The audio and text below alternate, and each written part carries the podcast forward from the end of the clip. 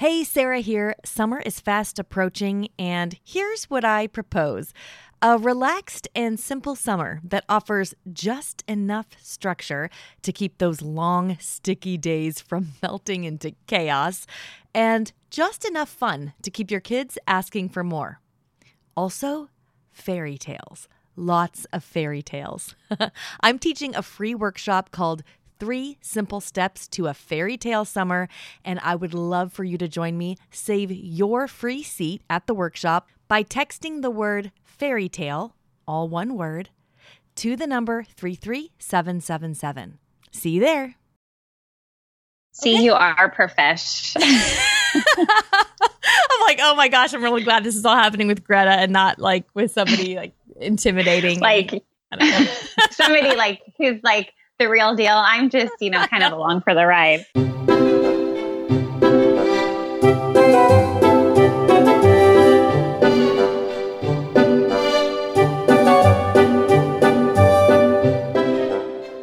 You're listening to the Read Aloud Revival Podcast.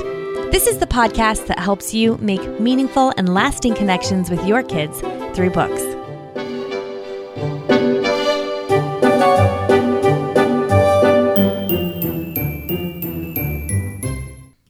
Hey, hey, hey, Sarah McKenzie here. You've got episode 62 of the Read Aloud Revival. So happy to have you joining me today. You're going to love today's show. Seriously, you guys, I bought a boatload of books on air while recording this episode. Today's guest just is inspiring like that. You'll see what I mean in a moment. Uh, hey, the Read Aloud Revival team and I are putting together a Q&A episode and we want to hear your questions. So here's how you can leave us one. Go to readaloudrevival.com and then scroll down to the bottom of the page. You'll see a place for your kids to leave messages for the Let the Kids Speak portion of the podcast. You hear that at the end of every episode where kids tell us about their favorite books that have been read aloud to them or that they've been reading. Love that part. But now you'll also see a place on there where you can leave a message. So, do you have a question you'd like us to answer? Or maybe you want a book recommendation, a read aloud recommendation for your family based on what you've read aloud before and have liked, or what you've read aloud before and didn't like? I'd love to hear from you. I'd love to feature your question and answer it on air. So, head to readaloudrevival.com to leave us a message. We're going to be pulling from those soon. So, go leave a message for us super soon so that you don't miss out on the opportunity. And we want to hear. Uh, what you have questions about so we can answer them. Also, if you haven't been to readaloudrevival.com lately, you should go check it out. We have tons of book lists there picture books for different months of the year. We have book lists for kids and big families, book lists for boys, book lists for girls, uh, books that are great for when you're just starting to read aloud, chapter books and novels, like moving up from picture books. Um, goodness, we have so many book lists, and if you haven't been to the website lately, you're probably missing out on some of the best free resources we've got. So make sure, if you haven't in a while, you visit readaloudrevival.com. While you're there, visit the Read Aloud Revival shop to find our really awesome book bags, mugs, and t shirts. That's one of the best ways you can support the Read Aloud Revival podcast. Okay, you ready for today's show? Yeah, me too.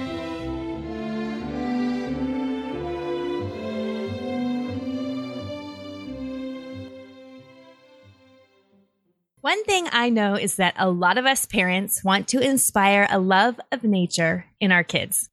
Some of us already love nature, but some of us don't and wish we did. Maybe it just wasn't an affection that was cultivated in our lives when we were young. On today's show, I'm going to chat with Greta Eskridge about how we can inspire a love of nature through, can you guess? Children's books. of course, right? Now, this is the second time Greta has been on the Read Aloud Revival. She was on the show for episode 42, which is one of the most highly downloaded episodes we've ever done. And we talked about the inspiring parents in children's literature and how reading kids' books can help us be better parents. If you have not heard that show yet, you want to go to readaloudrevival.com and look for episode 42.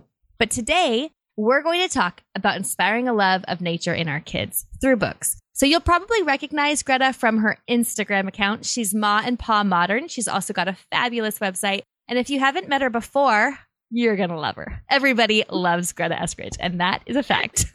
Greta, welcome back to the Read Aloud Revival. I am so happy to be chatting with you today. Oh, I am so happy to be here. It's just a dream come true to be on your show and get to talk about books with you. I love it. I'm so glad to be back. Well, I know the first time you and I did a show, one of the first comments we saw, and then it just kept being repeated was, Oh, I hope you have Greta back on to talk about books and nature and, and inspiring that love of nature in our kids through books. And so I thought, okay, let's do it. So here we are. I'm really glad we're doing it today. Yeah, me too. This is a topic near and dear to my heart. Yeah. So tell me a little bit about that. So, why is this something that you feel so passionate about? Well, from the time I was little, I always felt a really strong pull to be outside, to be in nature. I loved the outdoors, and it was just this part of my heart that was calling for it. And I lived in a fairly rural town in Southern California, which is not necessarily the norm down here. But I didn't have necessarily like the ability to go out and, you know, go on long hikes every day or even, you know, once a month with my family. And so the kind of nature I wanted, like really wild and to just be out where it was, you know, there were woods and big hills and rocks to climb, that wasn't really available to me. And so I had this longing and I filled it by being able to be in my tree house. We did have a tree house in the backyard. Our dad built us, and we had half an acre, which is a lot of property for Southern California. And I would go out and read books in the tall grass in the springtime, and, and there would be wild poppies blooming. And that was really wonderful. But I still longed for even more. So I filled that void, the longing for knowledge of nature and experience in nature with books. And um, I just feel like there are other moms and other kids who have the same feelings and experiences as I did. And so I want to share with them how books can fill the void. I love that so much because I feel like that's a, a, story that's kind of common for a lot of us that we didn't have that ability to get out in nature as much as we wanted as a child. For my own self, I really didn't spend much time in nature as a child because I didn't think I liked being in nature as an adult, I realized that is not even remotely true. I think I just wasn't out enough to fall in love with it, or I just hadn't had enough experiences with it with my family to, I don't know, realize how important it was for me and how nourishing and fulfilling it was for me to be out in nature. But I think a lot of times we have these obstacles that make it hard. You know, like you said, location, if we're not near in an area where it's easy to get close to nature or weather. Mm-hmm. In the winter months up here in the very Northwest, it is cold and snowy and icy and uh, just a huge part of the world is very cold for half of the year, right? And so it makes it really, really hard to get outside and enjoy being in nature. I think a lot of us have sort of fears around nature, like the mm-hmm. creatures we're going to maybe stumble right. upon. And um, right. so those are all kind of things that make it hard for us to to get out. So I'm really excited about to hear what you have to say about that. Right. I think, you know, that was a part of those were parts of limitations we had as well. I had, we had, for one thing, just a real practical aspect of getting to go out and experience nature is for a lot of us, you need a car to drive to drive there. If it's not in your backyard, which for many of us it's not, you you need to at least be able to drive to a trailhead to be able to hike. And um, growing up, my family we did not have a lot of money. We often had only one car, which my dad used to drive to work. And so, unless it was something we could walk to to hike, we weren't going to be able to go there. And so that was a practical limitation. And then also, my mom, I love her dearly and she loves gardening and she loves to be outside in that capacity. But hiking or camping without my dad, that was not going to happen. um, she's just not the adventurous kind of gal in that way.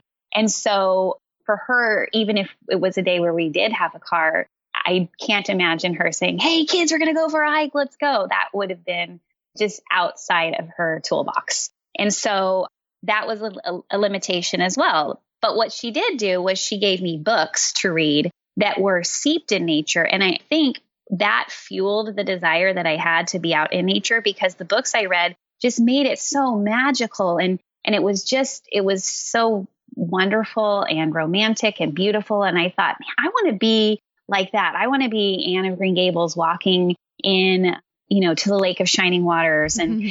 and through these beautiful spots in Avonlea that she gets to be in, Dryad's Bubble and, and all those places. I wanted that. And so the desire that was already in my heart was fueled by the books that I read. And then in turn, when I, I couldn't be out as much as I wanted, they filled that hole. I mean, come on, books are just so great. they do fill that hole. That is that is one of the things that has surprised me a little bit. So we live up in Spokane, Washington, and in the winter here in Spokane, it is just snow and ice for months and months on end.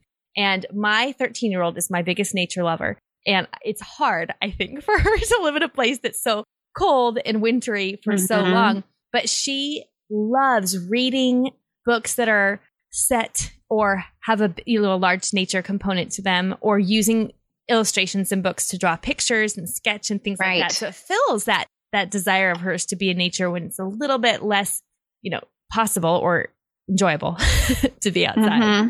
So what kind of books did you read as a kid that you think were the most, I don't know, impactful for you with your love of nature? Well, I already mentioned Anne of Green Gables, and I read everything Lucy Maud Montgomery wrote. I hmm. literally read every single book she wrote multiple times. and she is a great nature lover because there's a ton of nature in her books, not just the descriptions of, you know, Avonlea and Prince Edward Island, but there's, you know, details of the names of flowers and of, of birds and and the flora and fauna that are in her books are great. And it doesn't feel like a textbook. It's just part of the story, which a lot of really great books that incorporate nature, that's it's just part of the narrative. And I love that. I also loved the book. I feel like I'm I don't remember if I've talked with you about this book before. It's called Mandy. Have you ever read Mandy? I don't think so. Do you know Mandy? Uh-uh. Oh, you've got to read this book. It's by Julie Andrews of Sound of Music fame. What? And yes. How do I not know about this book? You're going to love it. You're going to go order it today. oh, I might be doing that right now. Not that I'm admitting to that um, or anything.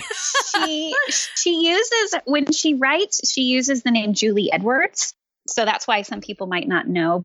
It is Julie Andrews. She's one and the same. And this book, Mandy, was actually one of my favorite. I can't tell you how many times I read it. It's about a little girl who's an orphan and she lives in an orphanage and she craves nature and she sneaks out of the orphanage over a wall and go, which is against the rules, but there's a little bit of, you know, adventure in that. And so she goes into the forest that's behind the orphanage and she finds this little abandoned cottage and she fixes it up and she plants flowers and she makes it her own place because she longs for her own place because she lives in an orphanage. She longs for nature.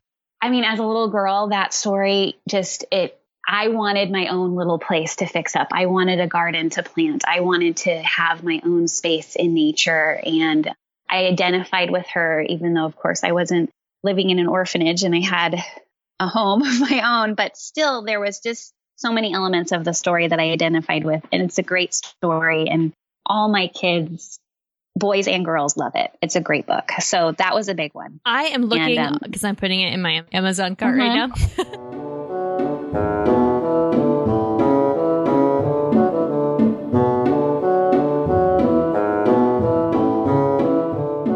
There are a whole bunch of books. How did I not even know this? I am like right now just picking my jaw up off the ground and I'm putting massive amounts of books in my Amazon cart as you're talking.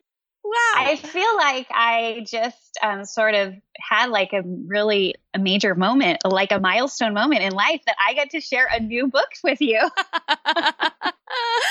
my That goodness. doesn't happen very often. Oh, I am so excited about this. Okay. Okay. So sorry, yeah, so there's going. Mandy, Anne of Green Gables. I know we're, we're geeking out. You and I maybe shouldn't do podcasts together. we could sit here and go shopping all day. books and books and books. So of course there was like, you know, Caddie Woodlawn and there was all the Little House in the Prairie books, Little House in the Big Woods, Farmer Boy. But then there were other books too, like My Side of the Mountain. You're familiar yes. with My Side mm-hmm. of the mm-hmm. Mountain, right? that book I read multiple times. I kind of wanted to run away and live in a tree, just like Sam did. and I read all of those books, and even books like Little Women and books that were Wind in the Willows, which those are not necessarily books that like again like i said it's not like the emphasis or the focus of the book is nature but the story the writers were so familiar with nature and they obviously had a love for it that it just came out in their writing, descriptions, and it's just there. I have so many books that I feel like I could just give you a, a laundry list of books. That's just scratching the surface. And that's just the kind of chapter books, older books. There are picture books as well for littler kids. books that I've learned about since I've become a mom. So new books that I've introduced to my kids. There's a lot out there. There's a lot. It's well, okay. Pretty, so if you're listening to this and you're thinking, "Oh my goodness, I want to know all these books," we'll have links in the show notes, and Greta herself will actually have a post up on her website. We'll link to that in the show notes as well. So if you go to readaloudrevival.com yes. and you look for episode 62, we'll have a link straight to Greta's site. We'll have all the books that we talk about in today's show right there so you don't have to stop what you're doing and write them all down because you won't be able to do anything right. else by the time we're done here. yeah, I'm, uh, we're definitely going to send you guys shopping. That's what we do. Book shopping. Here. Yeah, yeah. Um, I love this quote by Gladys Hunt. She um, wrote Honey for a Child's Heart and is one of my favorite authors and just really talks about she captures the importance of bringing books into your children's lives. And this book, I think, really sums up this idea that I'm talking about of incorporating nature into your kid's life and building a love of nature for them through books. She says, A good book is a magic gateway into a wider world of wonder, beauty, delight, and adventure. Books are experiences that make us grow, that add to our inner stature. And that quote just says it all that books open up the world to us. And so even books like The Yearling, which is one of my all time favorite books, and even though I'm never going to be able to, well, maybe I will someday, but right now, thus far, I have not camped in the Everglades of Florida and watched the cranes do their magic dance that they do that's described in the book, uh, The Yearling. But because I've read that book and I've saw it through Jody, the character's eyes, and I've read the beautiful description, it's opened up a world to me that I would not have known otherwise. And so that's what Gladys Hunt is talking about. That's what books can do for us. They introduce us to worlds that we might not get to see otherwise. That's so beautiful and really inspiring, I think, for those of us who are in a season of life where maybe getting out in nature isn't we can't do it as often as we'd like. I really love how this is a way for us to help our children develop and love for, like, cultivate that love for nature right. in a way that we can all do all year round at home, very simply, just through the pages of a book. It's really right. encouraging. Right. Yeah. I feel like for me, because I had this desire as a child, when I had kids of my own, I really wanted to cultivate it in them as well. And for me, it's been easier to get out in nature with them because I don't have as many of the limitations that were there on me when I was a child. But when my kids were little, I mean, there was a time when I had a four year old, a two year old, and a newborn, and going for a hike that was of any length or any level of difficulty seemed impossible. Hmm. And so we just we might, you know, experience nature by going to the park, or if I was feeling really ambitious, we would go to the nature center where there were paved trails or very easy trails to manage with a bunch of little kids. But we also just read a lot of books about kids, about nature, and we enjoyed falling in love with nature through picture books. I love Mrs. Rumphius. I do too. And, oh my goodness. Right. She, just books like that, books like The Little Island and Make Way for Ducklings, mm-hmm. those are books that just as a little child you you love those sweet animals, you love seeing you love seeing nature that maybe you don't see in your own neighborhood and that was sort of where I started with my kids as they were little and then that we've built from there. Yeah, I think picture books are a really easy way to start. I'm thinking of there's so many picture books that really Yes. I mean, anything by Robert McCloskey. You mentioned Make Way for Ducklings. Mm-hmm. One Morning in Maine is another one. I mean, they're mm-hmm. all just, they're all taking place outside. And the pictures and the text are woven together so beautifully to kind of help you fall in love with wherever the book is taking place. Blueberries right. Sal is another one. Um, right. Do you know the the books by Thornton Burgess? He wrote the Burgess Bird book. Yes, and, he um, is one of my all time favorite children's authors. Of I absolutely adore him. Yeah. Right. Yeah, we've spent we live near the ocean, so we spend a lot of time tide pooling, and um, I get messages from moms all the time who say, "I live in the middle of the United States. We're so far from the ocean. How can I show my kids the tide pools?" And one of my favorite books is actually for tide pooling is actually by Thornton Burgess, and it's the Burgess Seashore book, and he talks about all these different creatures that live at the seashore, birds, and he's, you know, famous for his bird book, but not just birds, crabs and sand dollars and sea stars, all in their you know, he anthropomorphizes them. Is that the correct word? Yeah. Yeah. when he takes, all right, woo, it's early. I haven't had all my coffee yet. I'm not sure if I said that word right. Uh. Okay. So they take on, you know, human characteristics and they talk. And it's such a great way to experience life at the seashore if you can't get there yourself.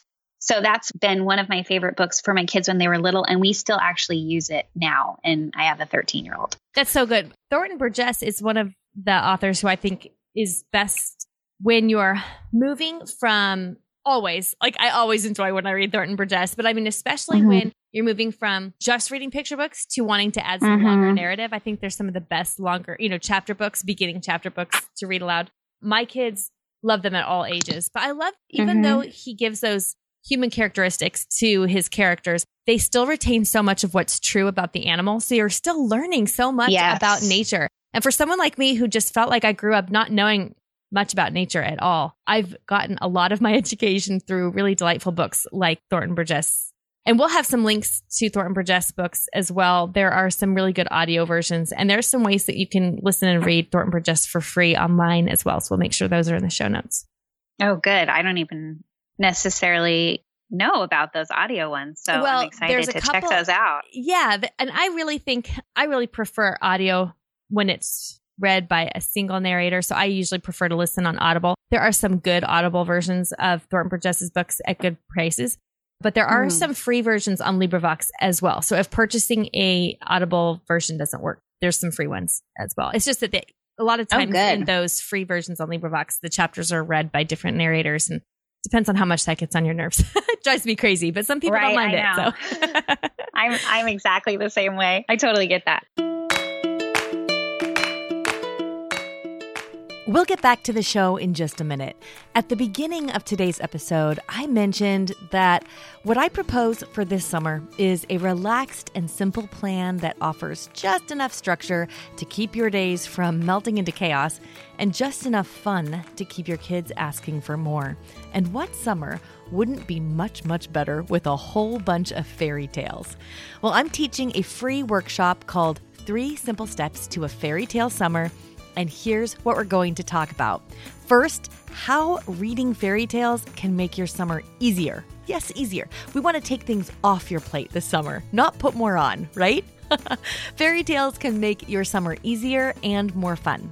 I'm also going to share the fairy tales I recommend for every age and the tippy top thing you can do to make sure your kids make delightful memories this summer. It is way less work and way less pressure than you think. The free workshop is happening live online on May 7th. 2024, and you can save your free seat by texting the word fairy tale, all one word, to the number 33777. And yes, there's a replay, so make sure you register even if you can't join us live on May 7th. Again, text the word fairy tale, all one word, to the number 33777.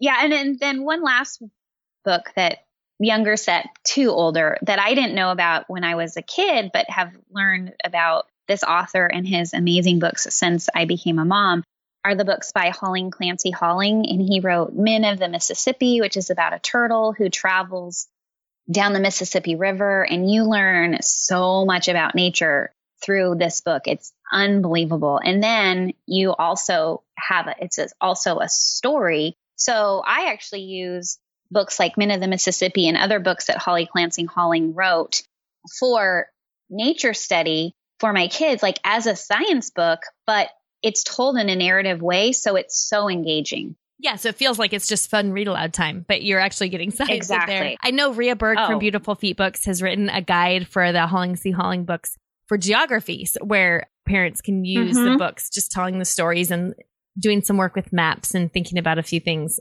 that are told in the stories to use it to teach geography. So that's just that is a perfect example of a book that can do like double or triple duty and just be really delightful. It does. Yeah. Right. Yeah. And another one that he wrote about the tide pools is Pagoo. There's different people pronounce it differently, but I have said Pagoo, so I may be wrong. But it's about a little crab who lives in the tide pools. And that's another great book that teaches you. It's this, I've used it as a science book and it's a narrative at the same time. And we learned more. I learned more about the life in the tide pools and marine biology from that book than I did from my marine biology class in college. So that says a lot. That is And I do it with my fantastic. it's pretty amazing. yeah. Um, yeah. yeah. nature study through books is really wonderful. It's a wonderful tool if you can't get to those places yourself. You can use a book. It's a great way to engage in nature study.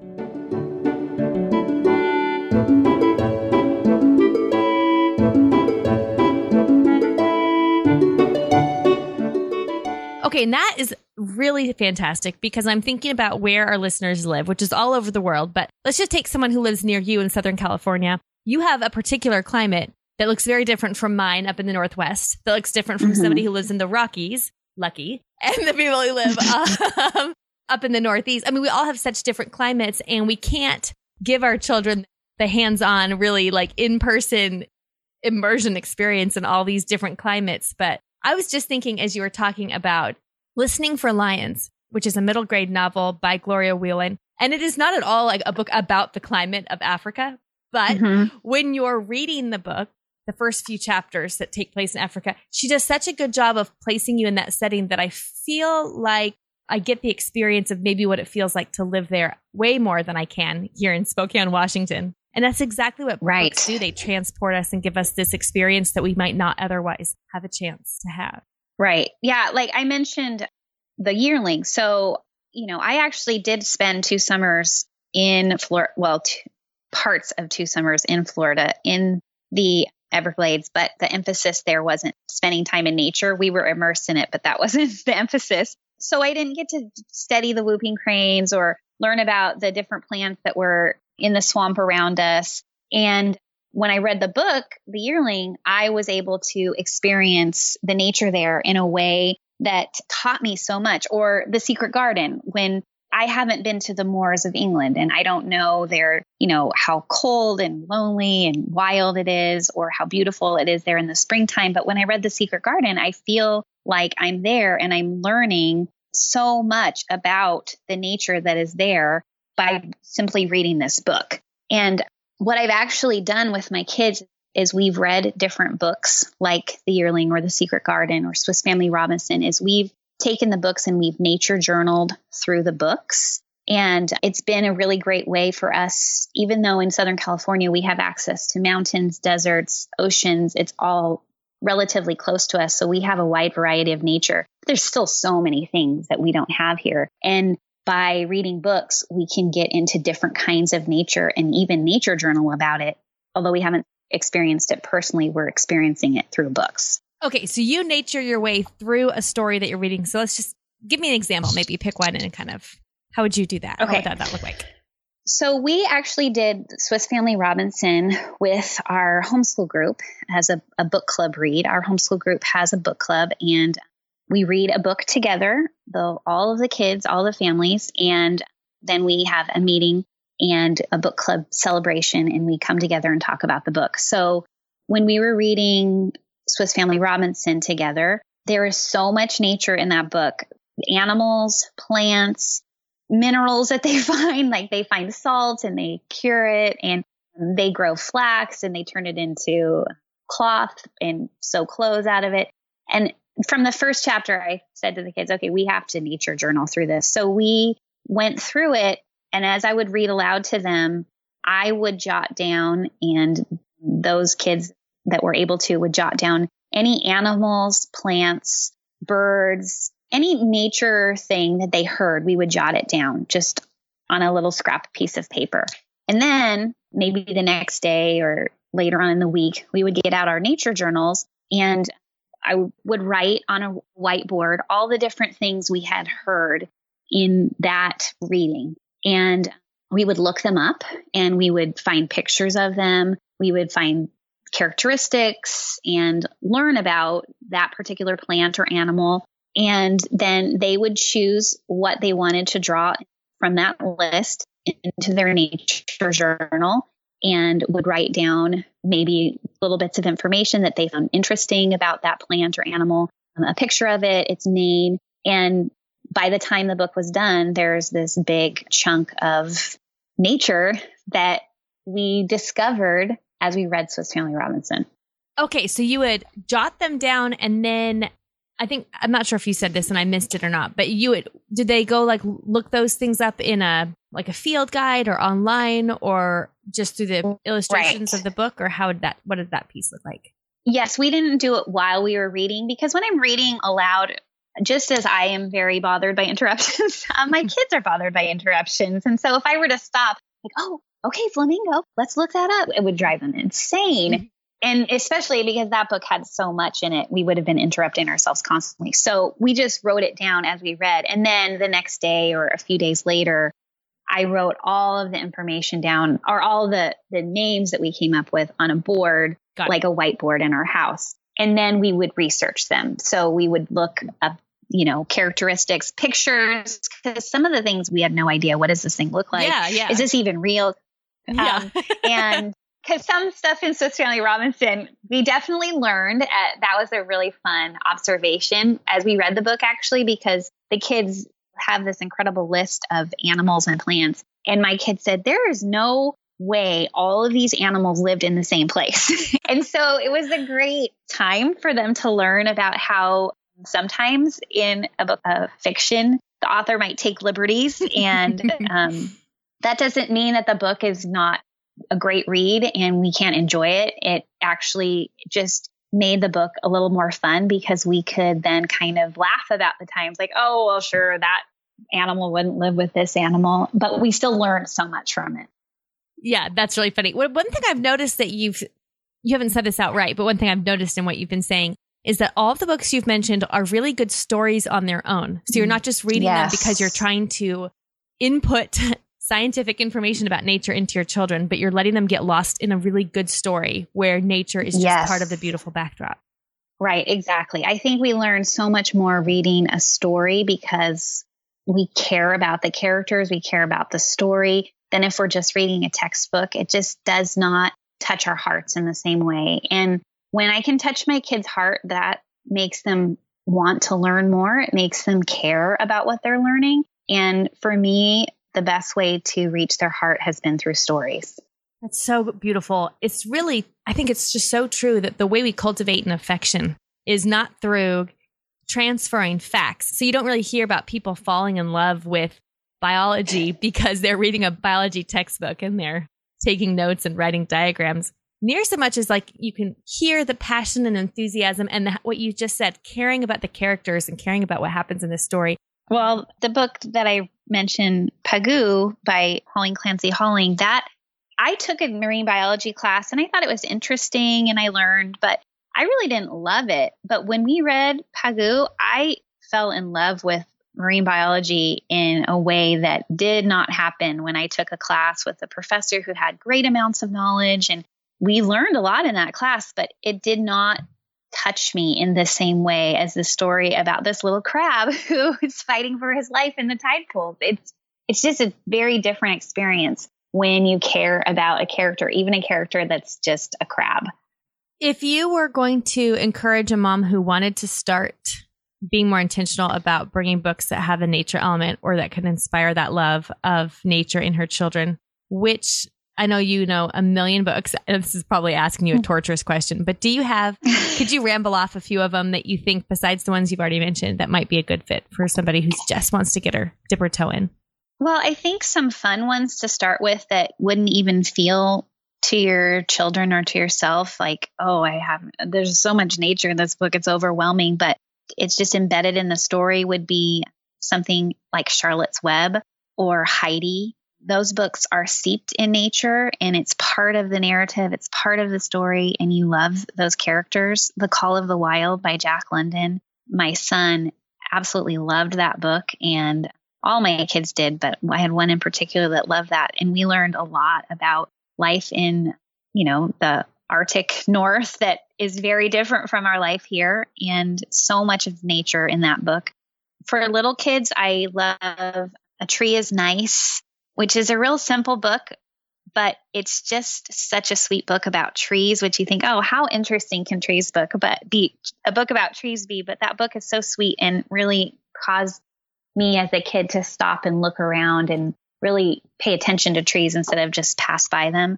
The Big Snow, mm-hmm. and we already mentioned Mrs. Rumphius. That's such a great book. And Time of Wonder, which is a Robert McCloskey book that I'm not sure as many people know about as Make Way for Ducklings, but that is a beautiful book. I remember reading it with my oldest son, and he was only probably about six years old. And the book is so beautiful and so moving that both of us had tears in our eyes by the time we were done. And I knew, wow, this book is making my six year old have tears in his eyes. This is a great book. Wow. It really yeah. is touching hearts.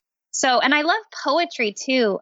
Poetry is a huge, I know poetry isn't necessarily storybooks, but I think poetry is a great way also to introduce nature to kids. And there's so many great poems that are great for little kids.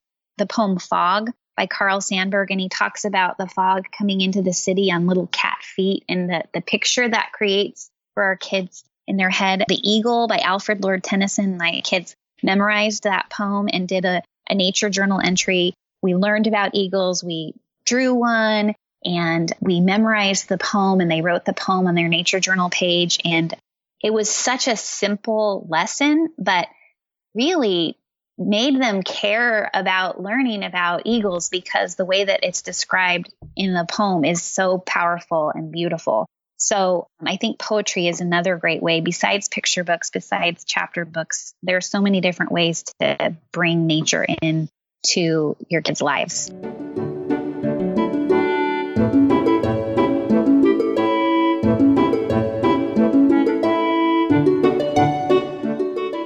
Okay, so that leads into something else that you and I didn't talk about ahead of time, but we're just gonna. I want to ask your opinion on here anyway. Okay, I'm just gonna throw All right.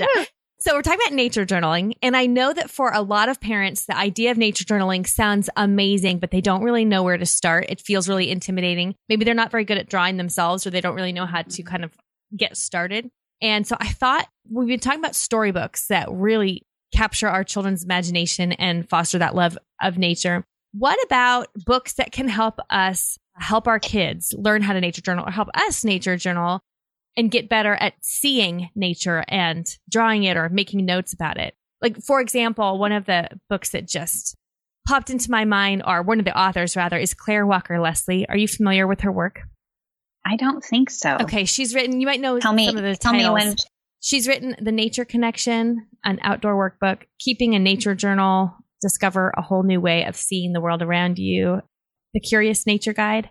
Oh, okay, yes. Okay, so, I have I have seen those. Yes. Okay, so she has, you know, in those books she'll have examples of her own nature books or others and some tips on like drawing leaves or drawing trees. Mm-hmm. One of the mm-hmm. books my my nature loving 13-year-old uses all the time is the tree book for kids and their grown-ups. Have you seen this book? It is mm-hmm. no, beautiful. but it sounds great. I love the title. Okay, it is so beautiful, and it's basically a field guide, a really beautifully illustrated field guide where there are all these trees, and it points out kind of the differences between the bark and the leaves, and how you can figure out which tree is which. And the illustrations are beautiful, but they're also simple enough that my daughter can replicate them fairly closely. Mm. And so they'll, she's taking a botany class with our homeschool co-op right now, and they'll go learn about certain kind of tree and she'll come home and she looks it up in this tree book for kids and their grown-ups and paints it or draws it it's Aww. beautiful i mean you could just sit with that book that's a nonfiction book you could just lose yourself in for a while it's very very beautiful we'll have links to those in the show notes as well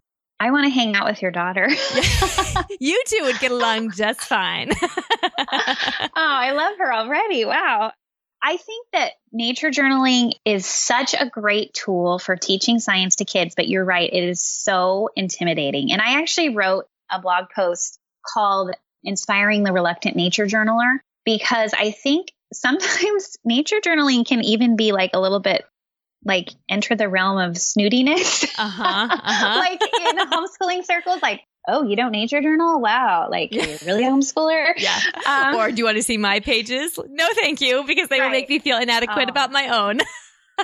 Exactly. Or you're a mom who doesn't nature journal. Well, you know, that's like you're in like the lower echelon of homeschooling because you don't home, you don't nature journal yourself. And of I just can't stand that partially because I don't nature journal myself in the traditional way. So I had to write a, a blog post to defend um, my point of view, which is not everybody is going to nature journal in the same way or enjoy it in the same way. So mm-hmm. I wrote about it and I'll give you the link so you can link to it because I think there are different ways that kids and adults maybe want to interact with nature and then journal about it. So for me, I really love taking pictures, photographs. My artistic skills are beyond subpar, they're non existent.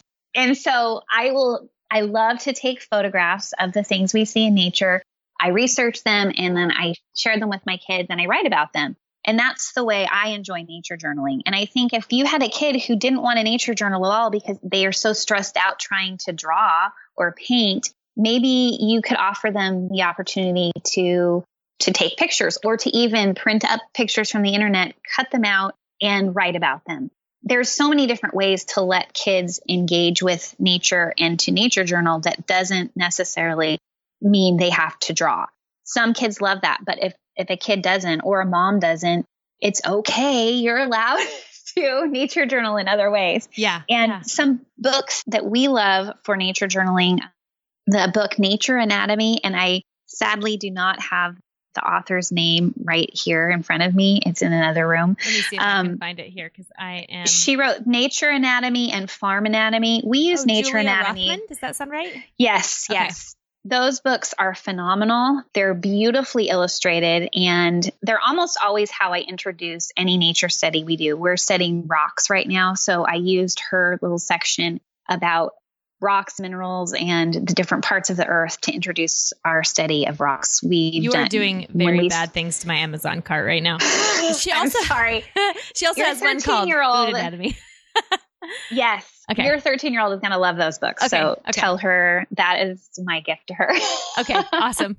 um, so that's one of our favorite. And then I also love for field guides, I love vintage books. That's a whole nother like side conversation we could have. I really love vintage books. So I love have the, to have you back. A, um, sorry, the vintage golden books. And there's a whole series of field guides, the golden field guides. And they've reprinted a lot of them so you don't have to hunt them out on Etsy to find the vintage ones. Just look for even the, the newer ones. And they're great because their illustrations are beautiful. So they're fun to just flip through for my kids. And they have them on so many different little, each book is, you know, focuses on flowers or birds or rocks or pond life. And it's great to just have those out and the kids can flip through and look at them and so I love to have those around. There's another series of books, Birds Every Child Should Know. And they also have, those are vintage, you, but I think you can find them on Amazon. And they also have different ones like it trees every like, child should know. I can see like I'm looking these up as you're telling me them and I can see uh-huh. that that birds every child should know is vintage but it looks like it was reprinted in 2000. Oh, yeah. Perfect. Yeah yeah, all of us homeschoolers are doing a good job bringing back books that have been out of print, and then so many of us want them that they're bringing them back. Yes, um, exactly. Um, so that's a whole series, and that's a great book too. Um, so just books that are field guides, but I think field guides that are done in a really beautiful way are really attractive to just, like I said, to have sitting out and the kids flip through them and really enjoy the beautiful illustrations. And that sort of incites an interest and a passion to find those when we go out, or mm-hmm. if they're not a place that we live near them, to just know that they're out there and to learn about them anyways. I think so too. And I think when you're looking for nonfiction books to help nurture that love of nature in your kids, I would, as I'm flipping through them or looking at samples on Amazon or going to a bookshop or a library and flipping through the pages, I think the question I would ask myself is if this was sitting on the coffee table, would I just pick it up and flip through it for fun? What could I see myself exactly. getting lost here for a little while? If it's like encyclopedia ish mm-hmm. and you feel like you just want to get in and get out with information, there's probably a, a book that does it better. Right. Yeah. That's one of the things that I think is that when you, it's very helpful to look at photographs of birds online when you're trying to identify a bird, for example. But when you're flipping through the Golden Bird Book, which is beautiful illustrations of birds from all over the world, it's just a really different feeling. You're captivated by the beauty in a different way. And I think that's why I like to have the practicality of the internet is and just the vastness of it is so helpful. But I also want to always have these beautiful illustrations created by people who see these animals and plants and create them for us with their own spin, their unique artistic spin. I want to have that available as well. Yeah. Yeah. So beautiful. Well, we will have links to all of the books that we've mentioned today to Greta's website and her posts, we, both posts that we mentioned, and in the show notes. So if you head to readaloudrevival.com and you look for episode 62, you'll find it all there. Greta, you are awesome and wonderful. I'm so grateful for you, and I am so thankful that you joined me today for this conversation. Well, thanks for having me. I can't wait to come back and talk about vintage books. Yeah, we'll do it. We'll do it. We're going to get lots of requests too, anyway. I love you, Sarah. Thanks for having me. It's great to be with you.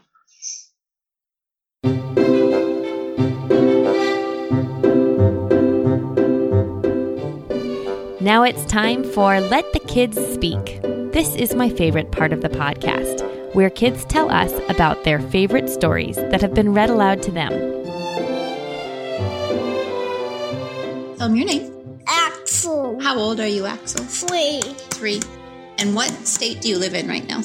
Oregon. Very good. What was the name of the book that you like the best? The Sneetches. The Sneetches. What story inside of that book of the Sneetches is your favorite? They.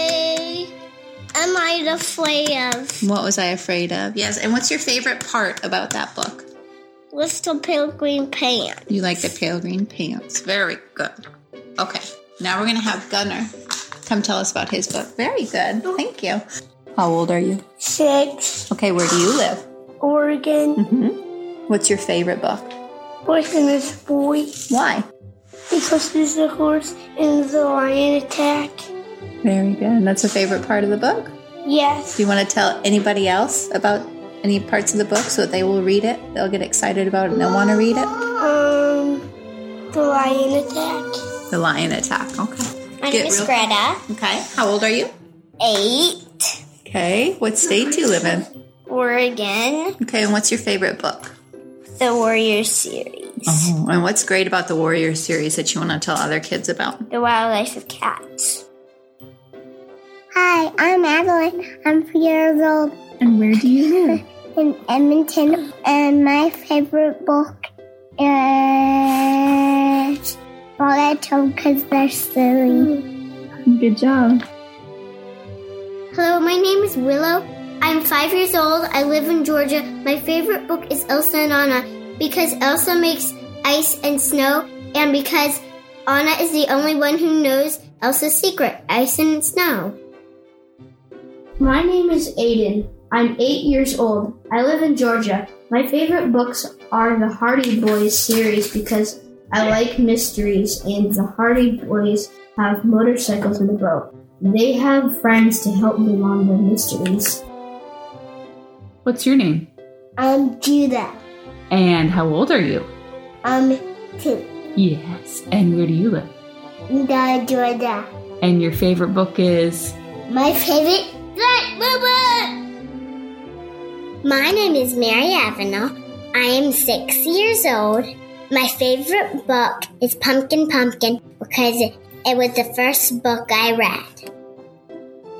What's your name? My name is Ozzy. Where do we live? We live in Georgia.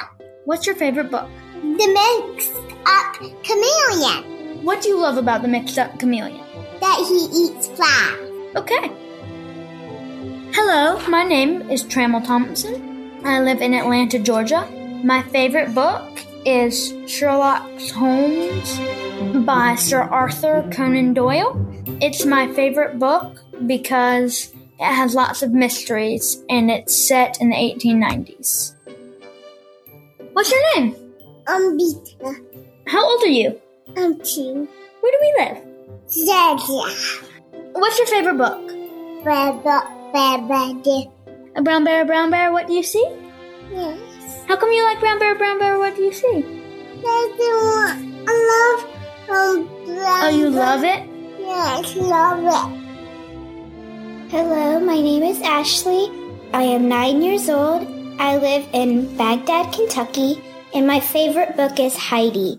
My favorite part is when Clara comes to the mountains and Heidi says, This is the mountains, and Clara is so happy that she gets to come for a few weeks. Hi, my name is Emma Westa, and I'm six years old. My favorite book is The BFG because it has funny parts in it. Bye bye. Thank you, kids. Oh my goodness, I love those messages so very much. If your kids would like to leave a message for the Read Aloud Revival and be aired on the podcast, all you have to do is go to readaloudrevival.com, scroll to the bottom of the page, and you'll see how easy it is to do that. We've also got another button there now, and that's for questions from you, the parents. And what we'll do, and actually your kids can leave questions there too. Basically what we're doing is we're collecting questions for Q&A podcast episodes, and we'll just answer those. Me and my awesome Read Aloud Revival team, Courtney Garrison and Kara Anderson, and myself will answer those questions on an upcoming episode of the Read Aloud Revival podcast. Thank you so much for listening. Hey, you mean the world to us. If you have not grabbed your free Read Aloud Revival book list, what are you waiting for? Go to readaloudrevival.com and grab it there. It's our list of favorite read alouds that we think will make reading aloud just a wonderfully delightful time in your home. We're so happy to put that book list together, and you can join tens of thousands of other families who've already grabbed it. Thank you so much for listening. Thank you for being a part of our Read Aloud Revival community. We are grateful that you're here and that you are making meaningful and lasting connections with your kids through books. Until next time, go build your family culture around books. Música